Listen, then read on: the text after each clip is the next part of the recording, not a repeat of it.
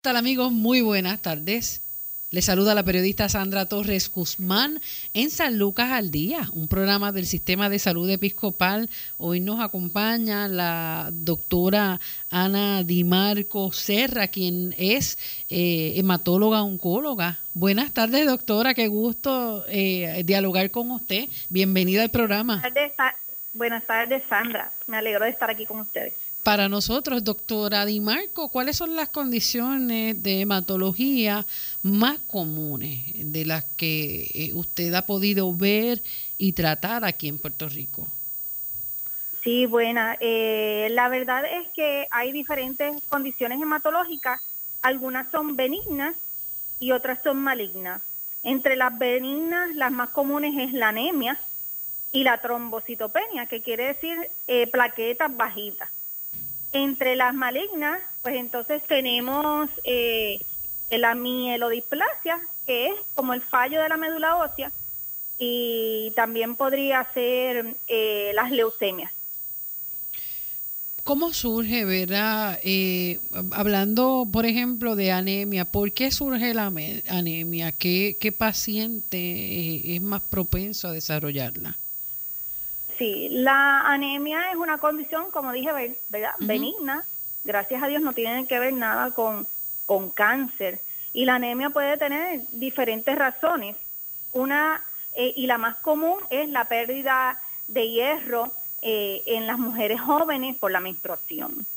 Eh, hay otras causas de anemia, que puede ser que la médula ósea, pues entonces no está produciendo eh, buena hemoglobina y esto se ve eh, debido a los pacientes que, pacientes renales, eh, los, usualmente los pacientes que están en diálisis o que tienen un poquito de fallo de riñón, pues entonces no le funciona bien el riñón, que es el estimulador de la médula ósea para producir esa hemoglobina. Y al no estimular bien, porque el, riñón está fallando, pues entonces no se produce eh, la hemoglobina. Para esto hay un tratamiento que es con una inyeccióncita eritropoetina para estimular a la médula ósea a producir eh, hemoglobina. Otra causa eh, de anemia también puede ser la mala absorción. O sea, hay condiciones que no te dejan absorber los elementos necesarios para hacer una buena hemoglobina, que son hierro, vitamina B12 y ácido fólico. Para aquellas condiciones eh, que no te dejan absorber bien el hierro, tenemos la condición de eh, la condición celíaca, que es cuando los pacientes tienen que tener una dieta gluten free, ¿verdad? Que no pueden comer cosas con gluten, porque si comen cosas con gluten no absorben el hierro. Eh, hay también eh, pacientes que no absorben la vitamina B12 y eso se llama anemia perniciosa. Es una condición del estómago que no permite que las personas absorban ese elemento tan importante para hacer una buena hemoglobina que se llama la vitamina B12. Otra condición, ¿verdad? Que no es eh, en realidad una condición, sino una decisión personal y es los pacientes que son veganos o los pacientes que son eh, vegetarianos. Eh, muchos eh, pacientes, muchas personas que son vegetarianas, pues entonces tienen que suplementarse con hierro por boca en vitaminas para así entonces poder tener ese hierro que no obtienen por no comer carne. los pacientes, las personas que son veganas y las personas que son eh, vegetariana. Es importante suplementarse porque yo tengo muchas pacientes que llegan a mí con anemia, que anemia quiere decir, ¿verdad? La hemoglobina bajita. Y esto es debido a que no ingieren eh, carne. Otros pacientes particulares que tienen problemas con, con la hemoglobina bajita o anemia son aquellos que han recibido una cirugía bariátrica. En la cirugía bariátrica hay diferentes tipos de cirugía, pero muchas veces alteran el estómago, especialmente en la parte donde se absorbe la vitamina B12 y en donde se absorbe el hierro. Y al alterar esta área, pues entonces no hay absorción y los pacientes tienden a tener hemoglobinas bajitas, de 14 que tenían antes de, de sus operaciones, con el tiempo, al año, a los dos años, terminan en, 9, en 8, entonces hay que suplementarlo para, para que así no, no, no tengan eh, anemia. ¿Cómo se presenta? ¿Qué tipo de síntomas eh, uno puede observar en este paciente? Los pacientes que tienen anemia eh, tienen cansancio. La anemia es cuando la hemoglobina está bajita. A la hemoglobina lo que se encarga es de cargar el oxígeno hacia el cuerpo, hacia los tejidos, hacia el cerebro, hacia los músculos.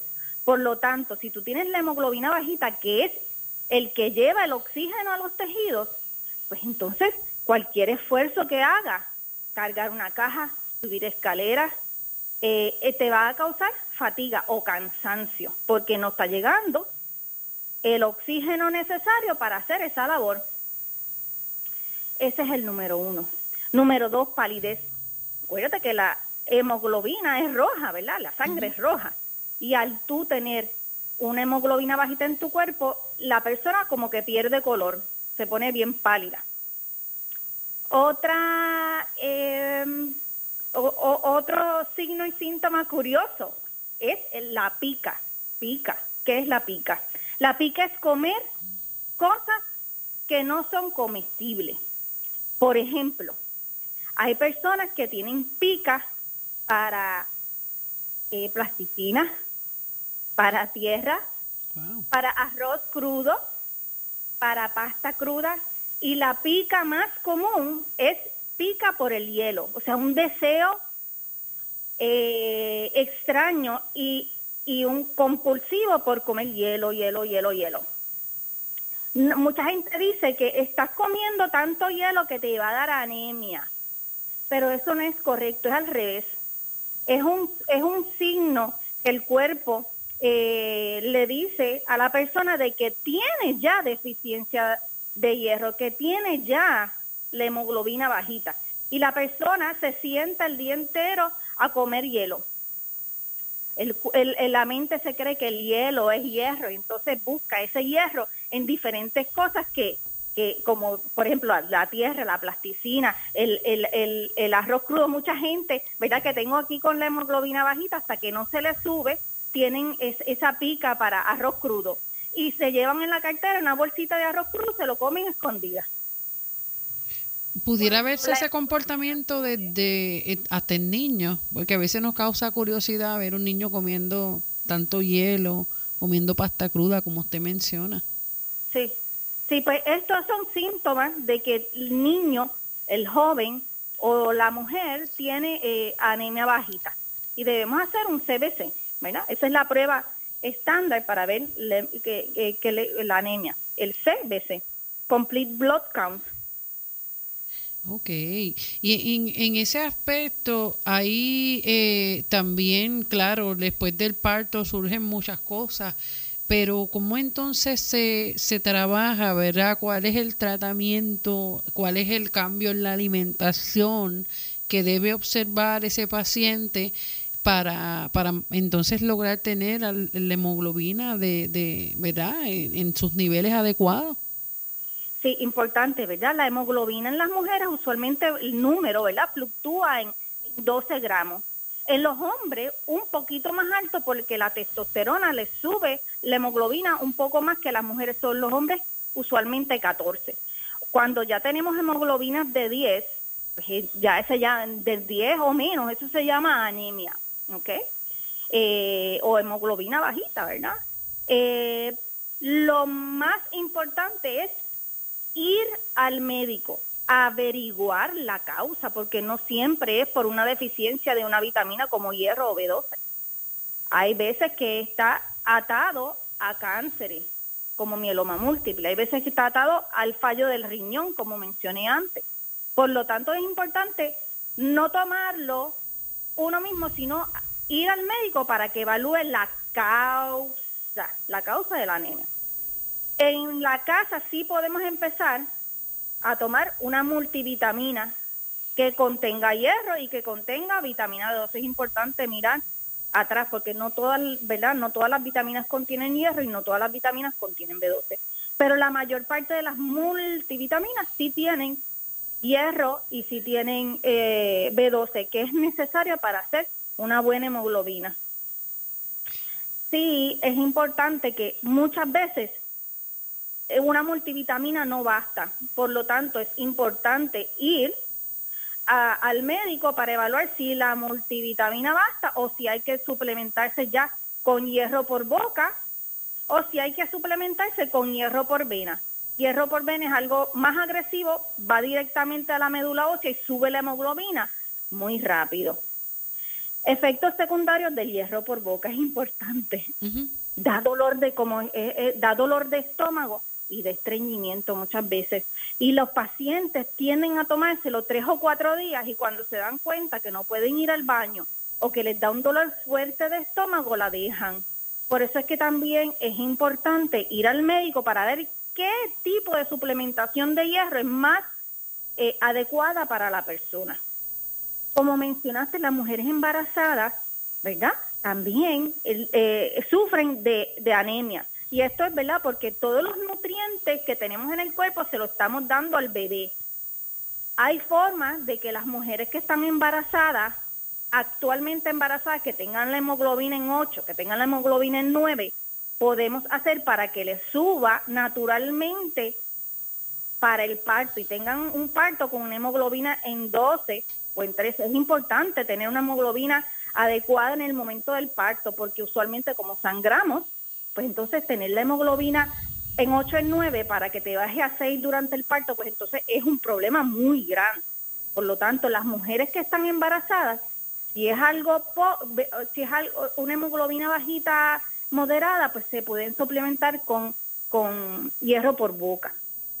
Pero la forma más efectiva para una mujer embarazada es hierro por vena. Se le da unas sesiones de hierrito por vena, sube naturalmente la hemoglobina y cuando y rápido, ¿verdad? Porque por vena es bien rápido. Y entonces cuando vayas a dar a luz tienes hemoglobina de 12 y de 13 y entonces eh, sales de, ¿verdad? De, de ese problema, potencial problema durante el parto. Alimentos como la remolacha, las pasas, eh, el jugo de uva ayudan. Sí, todas esas cosas ayudan, tienen eh, cantidad de, de hierro limitada. Sí es importante, ¿verdad? Que eh, la creencia común, eh, si es un mito o si es una realidad y si se puede usar, como me dice mi yo, mi mamá me está haciendo ponches, ¿verdad? Mi mamá me está haciendo hígado, mi mamá eh, todas estas cosas sí funcionan porque tienen una cantidad de hierro eh, más alta, igual que las espinacas, más alta que, que, que las demás, las demás comidas, pero es importante siempre visitar al médico para saber si es algo leve, que tienes la hemoglobina en 11, eh, de seguro con ponches y, cosas naturales, ¿verdad? Lo podemos subir, pero si ya tú tienes una hemoglobina en 9 o menos, eh, no importa cuánto ponche te hagas y cuántas, eh, ¿verdad? Ya necesitas una ayuda adicional profesional de médico. Así es, doctora. Y en ese sentido, ¿una persona puede tener problemas de, anemia toda la vida? Las mujeres premenopáusicas, o sea, que tienen la menstruación y que sea abundante, pueden tener problemas de anemia o hemoglobina bajita toda la vida. Toda la vida hasta que se le vaya la menstruación. Ok. Una persona mayor de 50 mayor de 50 o un hombre con anemia, ojo, peligroso, esto puede ser, decir cáncer, ¿verdad? Un hombre o una mujer posmenopáusica que tenga la, que no tenga menstruación con anemia, quiere decir que hay probabilidades que tiene cáncer de colon o en el sistema gastrointestinal. ¿Ok? So, es importante que vaya al médico para evaluar que no vaya a ser por cáncer de colon, eh, también están las condiciones, como dije, de la médula ósea, que se llama mielodisplasia, el mieloma múltiple. Son condiciones que usualmente le dan a las malignas, que le dan a las personas que tienen más de 50 años. Estas personas que tienen anemia le arroja un, una alerta al médico de que puede tener cáncer de la médula ósea o que puede tener cáncer de colon. Por lo tanto, la colonoscopia es un y endoscopia es un estudio esencial cuando tenemos anemia después de la menopausia o anemias en hombres. ¿Es común ese tipo de, cáncer en, en hombres? Eh, lo es común. Un hombre con anemia eh, hay que investigarlo de inmediato. Ok. Y, en la mujer en la mujer premenopáusica, o sea, con menstruación es algo común y es debido al flujo eh, grande, eh, ¿verdad? Que tienen las mujeres. Pero un hombre es un signo de alerta, alerta que hay algo malo. El, cáncer de, médula ósea, ¿cómo se diagnostica? ¿Cuál es esa lectura en la sangre, doctora Di Marco? Ok, acuérdate que siempre la, la, la anemia se diagnostica con un CBC sencillo. Con Blood Count es una prueba sencilla que se hace en el laboratorio, no tienes que estar en ayuna. Y si tienes la hemoglobina menos de 10, pues ya le podemos decir, ¿verdad? 10.5, eh, menos de 11, podemos decir que tienes anemia. ¿Ok? Cáncer de la médula ósea se sospecha y se confirma con una biopsia de médula ósea. La biopsia de médula ósea es algo muy sencillo que se hace en las oficinas de los oncólogos o hematólogos oncólogos, ¿verdad? Es una prueba que se hace acostadito, despierto, se pone anestesia local en la cadera y con una agujita bien finita se toma una muestra de hueso de la cadera.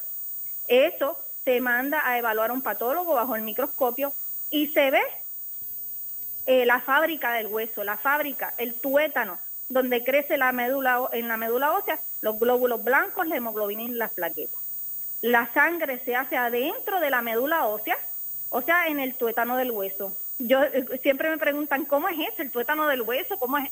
Es algo fácil. Cuando tú partes el pollo, el huesito del pollo, que tú ves que hay muchos hoyitos, ese es el tuétano del hueso, esa es la médula ósea y ahí es donde se producen los glóbulos blancos, la hemoglobina y las plaquetas, las cosas que tiene la sangre circulando. ¿Es, doloroso ese procedimiento? Ese procedimiento se pone anestesia local. Es como yo digo siempre, es como ir al dentista. El dentista te pone anestesia local, tú sientes que te está haciendo algo, pero no debes sentir dolor. Es lo mismo. Ok. Y entonces esa, esa lectura de, glóbulos blancos, cuando la persona eh, en efecto más adelante se comprueba que tiene cáncer de médula ósea, eh, ¿cuánto, ¿Cuánto debe ser la lectura de, glóbulos blancos y qué eh, otro, otra señal de alerta debe dar a los médicos de que puede entonces la persona estar padeciendo este cáncer? Ok, eh, hay diferentes cánceres de tipo de médula ósea.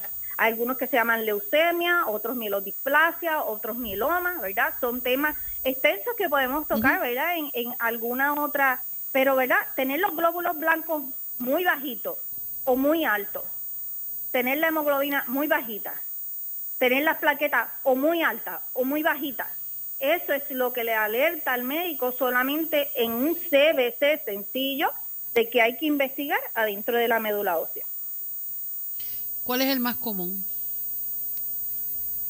Depende. Ajá. En, Puerto Rico, por lo menos de los casos que usted ha visto. Sí, no, depende de la edad, ¿verdad? Ok. En los niños las leucemias agudas son más, son más comunes. En los adultos, el mieloma múltiple, a los adultos quiero decir más de 60 años. En los adultos más de 60 años, el mieloma múltiple, la leucemia mielógena crónica, la leucemia linfocítica crónica, y escucha bien esta palabra. Crónica quiere decir que es una leucemia, que quiere decir que nació de la médula ósea, pero crónica quiere decir como la diabetes, que si te tomas una pastilla o haces un tratamiento inicial, puedes vivir toda la vida con él. Okay. Leucemia aguda quiere decir cáncer de la médula ósea, pero agudo, quiere decir que es rápido y rampante y fatal. Entonces es bien diferente decir tengo leucemia crónica a tengo leucemia aguda. Leucemia aguda, rápido, rampante y fatal. Leucemia crónica voy a vivir toda la vida con ella, probablemente con una pastilla. En la aguda, ¿cuál es la expectativa de, vida para, para ese paciente y qué tratamiento verá se, se ofrece? Bueno, en la, aguda hay como ocho tipos de leucemia aguda. Oh, Cada una tiene su pronóstico diferente. Pero así en general, ¿verdad? No te puedo decir, pero así en general, una leucemia aguda que no se trata, el pronóstico son dos meses. Wow. Y eso se ve en la lectura también de cómo bajan también las plaquetas y los glóbulos blancos de, de, de mes a mes. Perdona la pregunta. Sí, le pregunto, eso también se puede ver en la lectura de la, de la, de la sangre eh, en términos de cómo, con la rapidez que bajan los glóbulos blancos, ese conteo de no, la leucemia aguda, en realidad, eh, cuando los médicos vemos el CBC, tiene unas células inmaduras en la circulación. Las células inmaduras tienen que estar adentro de la médula ósea, porque son las bebés de las que van a salir a la circulación. Cuando hay células bebé de la médula ósea en la circulación, se llaman blastos. Cuando esos blastos están en la circulación, eso es una leucemia. Y eso es lo, en el CBC, eso es lo que nos deja saber a los médicos que hay una que hay una probable leucemia porque la biopsia de médula ósea es la que le va a decir al médico confirmándole si hay leucemia o no. Pero con un simple CBC, mira qué importante es el CBC, que muchas cosas podemos descubrir de, esa prueba tan sencilla de sangre. Sí, definitivamente. Y entonces, pues es un proceso que hay que atenderlo con, urgencia. Y pues lamentablemente no, no todo el mundo va con frecuencia a hacerse los, chequeos rutinarios. Sí, y mucho más, eh, ¿verdad? En esta época del coronavirus, eh, no podemos dejar de, de hacernos nuestro exámenes regulares cada seis meses, cada tres meses, una vez al año, dependiendo, ¿verdad?, de la edad y de, lo que nos toque hacer. Pero sí, tenemos que acoger, eh, tenemos, ¿verdad?, que perderle el miedo al coronavirus y a los médicos, porque las condiciones detectadas a tiempo eh, tienen solución, pero cuando ya es muy tarde, porque le hemos dado larga al asunto, hemos sentido unos síntomas y y lo dejamos para mañana, para mañana, para mañana, pues entonces ya las cosas, eh, eh, eh, la solución es un poco más difícil de encontrar.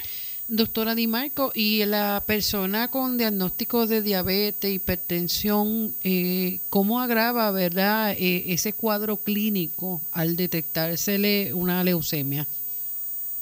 Ok, bueno, la, verdad. Le menciono, ¿verdad? Porque como nos, dice Vera que mayormente eh, hay que también tener la alerta de un hombre con, con en este caso, o mujeres posmenopáusicas, un hombre sobre los 50 años con eh, un tipo de lectura de hemoglobina baja, eh, pues a esa edad es que entonces también empiezan a aparecer otras condiciones como la diabetes, como la hipertensión, que son, ¿verdad?, bastante fuertes, ¿verdad?, el número entre los puertorriqueños. Bueno, te, te, cuento, y lo más importante es que la leucemia, el diagnóstico de una leucemia aguda o crónica es algo muy raro. O sea que en la población en general de puertorriqueños vamos a tener pocos diagnósticos de leucemias crónicas y de leucemias agudas durante el año. Ahora, si tú me hablas de anemia, ¿verdad? Que es algo muy común, ya sea en la mujer y un poco menos común en el hombre, pues entonces sí es importante estar pendiente de ese valor de hemoglobina en pacientes que son cardíacos y en pacientes que son que tienen diabetes. Los pacientes que tienen diabetes tienen problemas, ¿verdad? De sanación, de úlceras, de, e, entre otras cosas que necesitan tener una buena hemoglobina para poder contrarrestar todo lo que es eh, eh, las complicaciones de la diabetes. Igual eh, los pacientes que tienen problemas del corazón necesitan una buena oxigenación, ya sea al corazón o a los otros tejidos. Por lo tanto, tener una buena hemoglobina más de 10 en pacientes diabéticos y en pacientes eh, eh, cardíacos es de suma importancia. No hay una razón para que una persona que es diabética y una persona que es cardíaca tenga la hemoglobina menos de 10. Si eh, la tiene en 10 o menos, ojo y alerta. Something is going on. Algo está pasando. Hay que ir al médico para investigar. ¿Qué es? ¿Problemas del riñón? ¿Qué es? ¿Problemas de la médula ósea?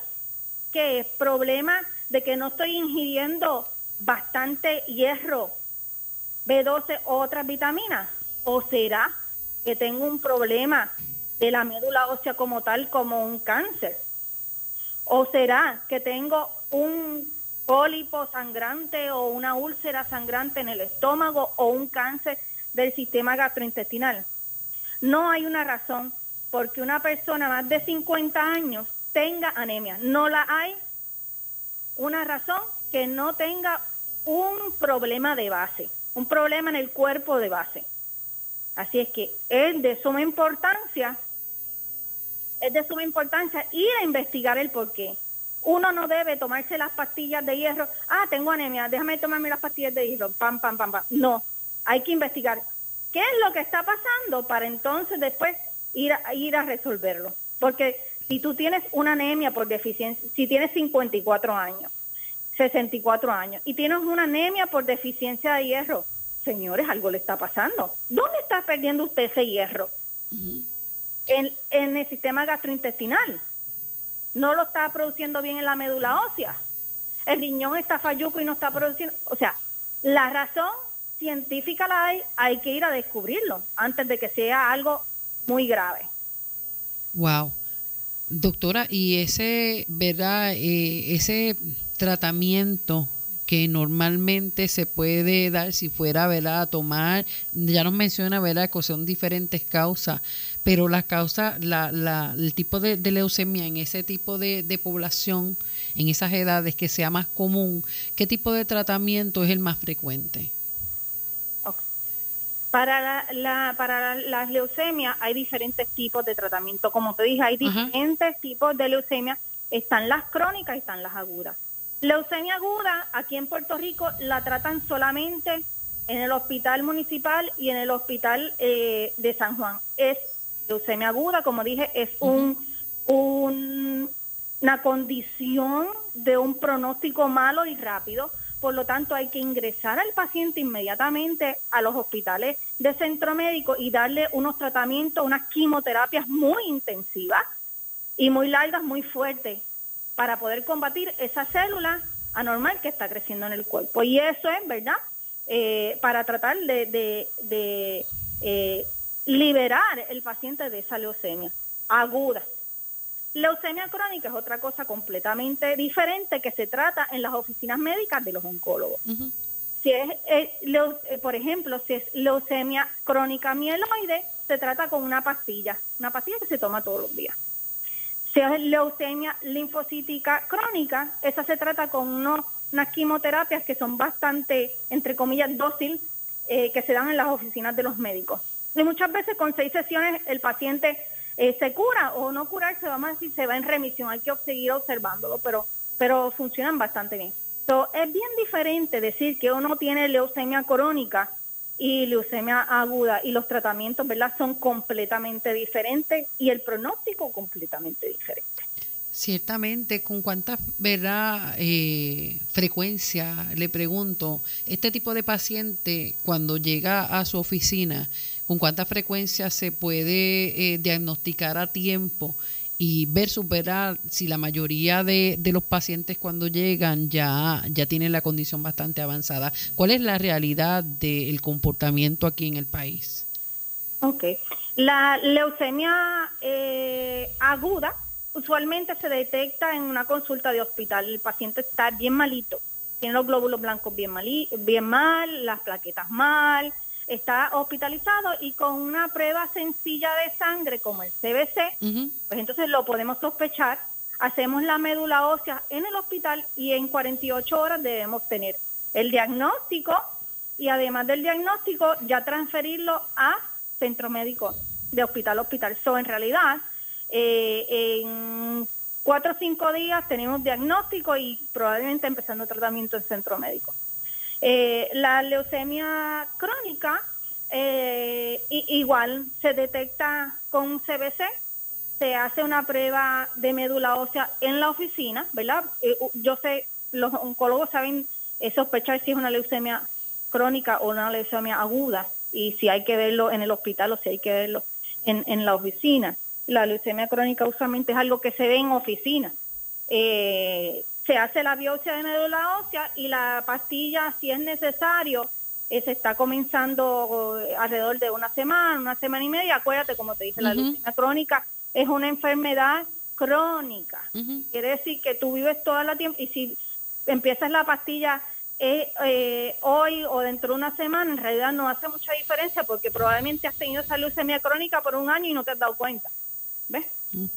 Así es que eh, al ser algo crónico, yo siempre lo, lo quiero comparar con la diabetes para que el paciente entienda que es algo, sí, grave. Hay una mutación adentro de la médula ósea que te está causando esto y si no te tomas esta pastilla vamos a tener complicaciones en el futuro, pero eh, con una pastilla se controla especial y, y, como igual que la diabetes, tú vives toda la vida con diabetes tomándote tus pastillitas, pues así mismo la leucemia crónica usualmente si tomas tus pastillas y, y, haces el trabajo como es, vas a vivir eh, ¿verdad? largo tiempo con, con esta leucemia crónica sin grandes efectos secundarios.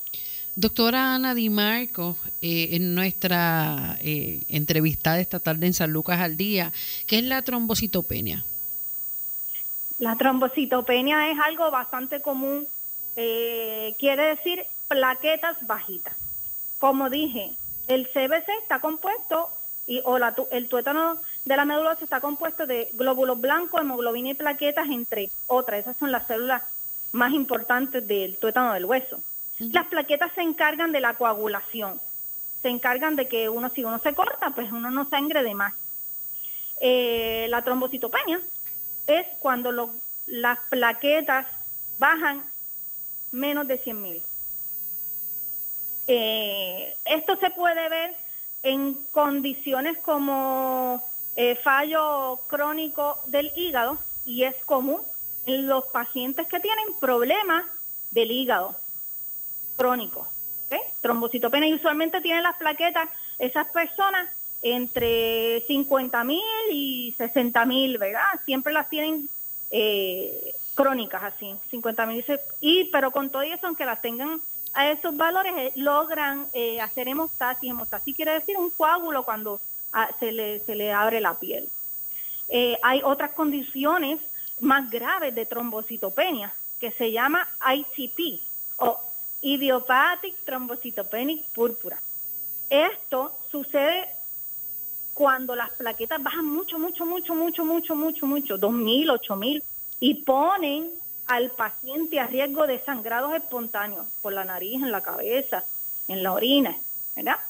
Eh, usualmente a los pacientes que le bajan mucho, mucho, mucho las plaquetas, 2.000, acuérdate que te dije, las plaquetas menos de 100 mil. Tú y yo, probablemente, Sandra, tenemos 200 mil plaquetas, 250 mil plaquetas, que es lo normal. Okay. O sea que, y ellas se encargan de, como te dije, mantener la coagulación del cuerpo. Imagínate que tengas las plaquetas en 2000, ¿qué va a pasar?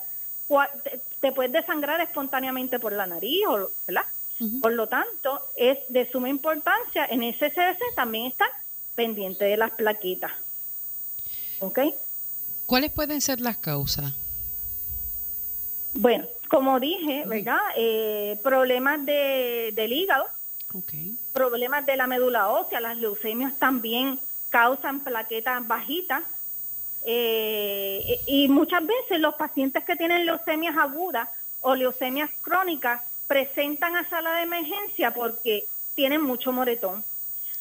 los pacientes que tienen las plaquetas bajitas, a mayor, a más bajitas las plaquetas, más moretones tenemos o más pintas, eh, lo que se llama petequias. Petequias son como unos puntitos, eh, manchitas rojas en la piel, como si fueran alfileritos rojos, pero mucho, mucho, mucho se llaman petequias. Esos son microsangrados en la piel. Y a menor cantidad de plaquetas circulando, más petequias, más moretones eh, tenemos eh, así es que el moretón o, eh, o las petequias, los puntitos rojos en la piel, simbolizan que tenemos las plaquetas bajitas y es una alerta que, que, el cuerpo nos da para que nos vayamos a, a, chequear. El dengue hemorrágico también eh, es hemorrágico por eso mismo, porque le baja las plaquetas a las personas.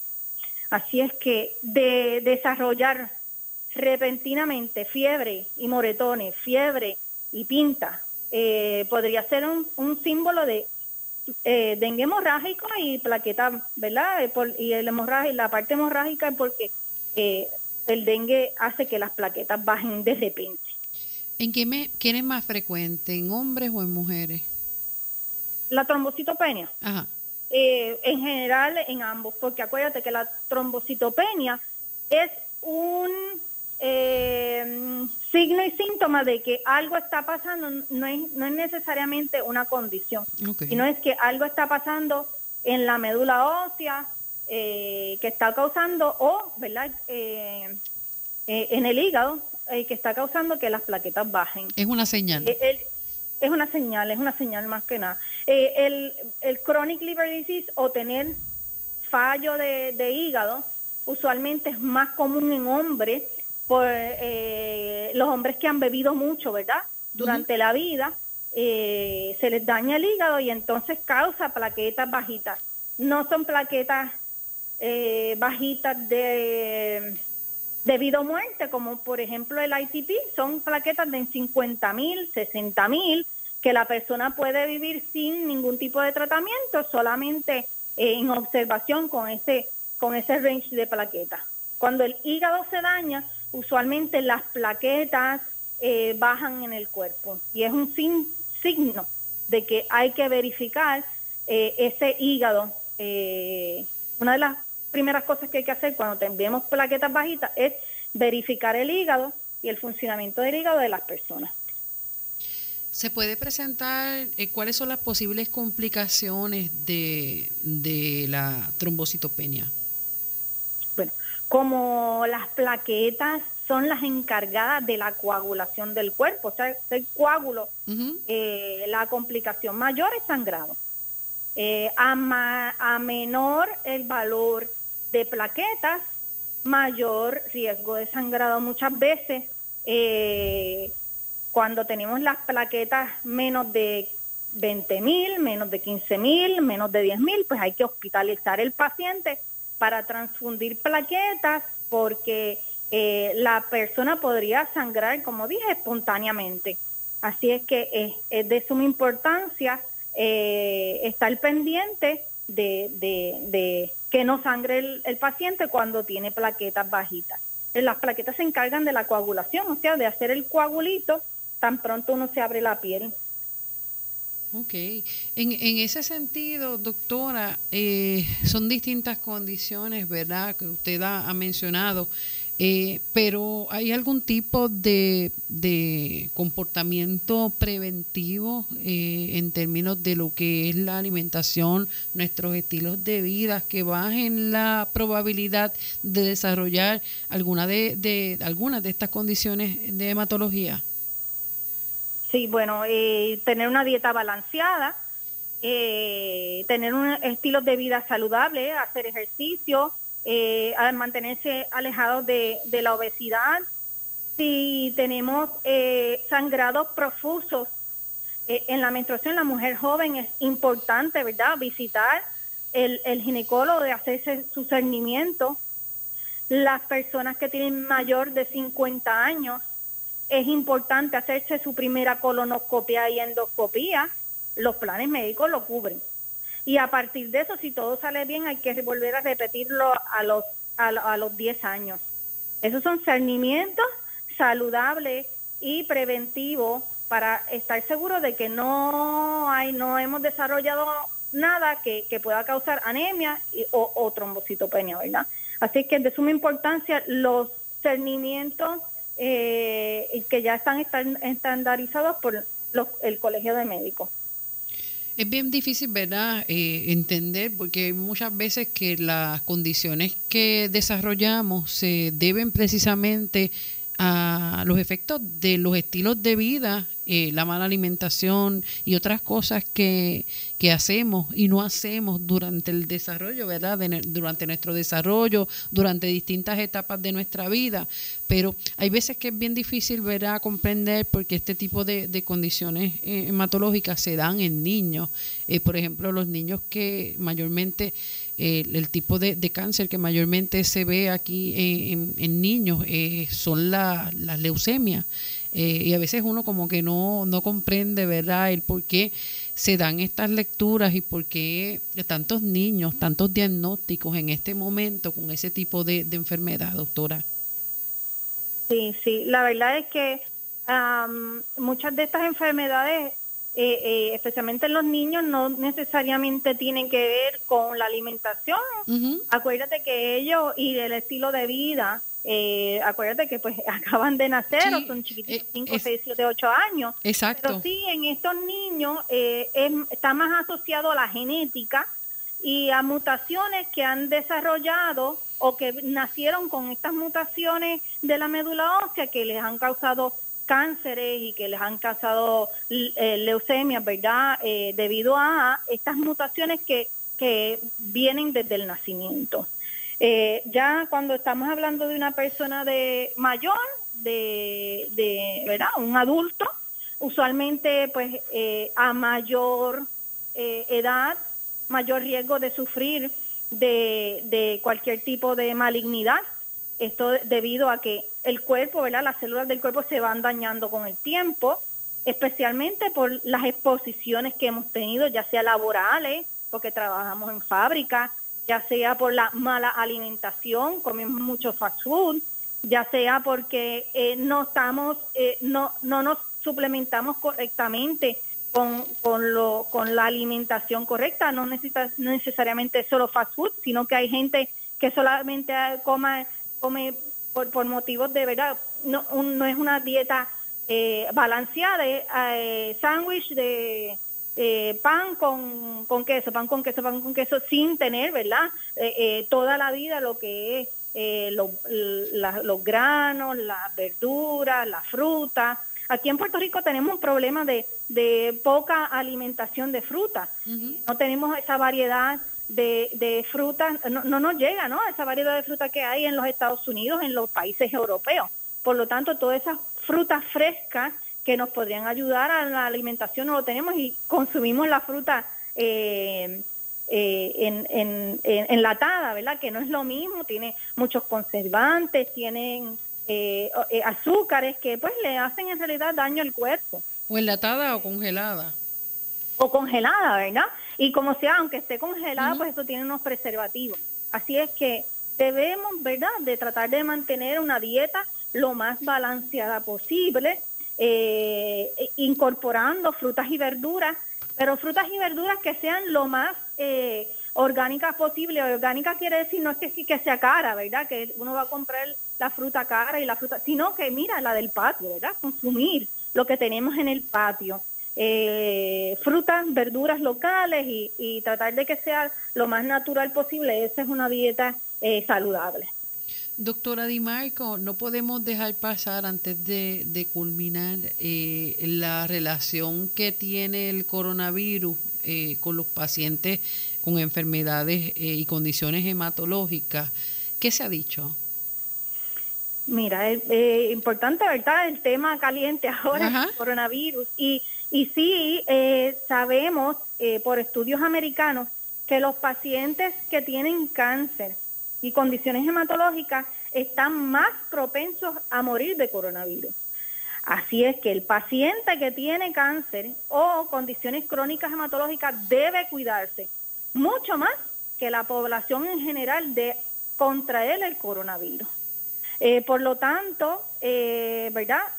Distanciamiento social, tratar de no salir de la casa. Si hay alguien que puede hacerle la compra, pues entonces va. Eh, el coronavirus es una eh, situación que tenemos mundialmente y que vamos a tener, aunque tengamos la vacuna, ¿verdad? Vamos a tener aún por muchos meses. Por lo tanto, eh, tenemos que, ya estamos un poco acostumbrados a este nuevo estilo de vida, eh, de segregación y de y de eh, aislamiento, pero tenemos que seguir con, con el aislamiento y, con el buen, la buena higiene, especialmente en los pacientes eh, de cáncer. Hay que cuidarlos por, por estos estudios que han demostrado, ¿verdad?, que los pacientes de cáncer desafortunadamente son los que más a riesgo tienen de fallecer de este coronavirus. Ahora, eh, entre los pacientes que usted puede ver, eh, ¿verdad? ¿Qué otras recomendaciones les puede dar? Porque la, la realidad es que, pues, lamentablemente el, el COVID se ha llevado a, muchísimas personas que no tenían diagnósticos previos, eh, aunque también en la, en la población eh, pediátrica eh, la mayoría de, de, estos pasan con el, con el virus sin ningún tipo de síntomas. Son ¿verdad? muy pocos los que, los que tienen algún tipo de desarrollo de síntomas, pero lamentablemente pues hay, hay personas que no tienen ningún tipo de diagnóstico, pero hay unas poblaciones que están más vulnerables, como usted acaba de mencionar, que son las personas que tienen distintos tipos de, diagnósticos de cáncer, eh, que están, su cuerpo, ¿verdad?, eh, está más vulnerable, personas que están también recibiendo algún tipo de tratamiento.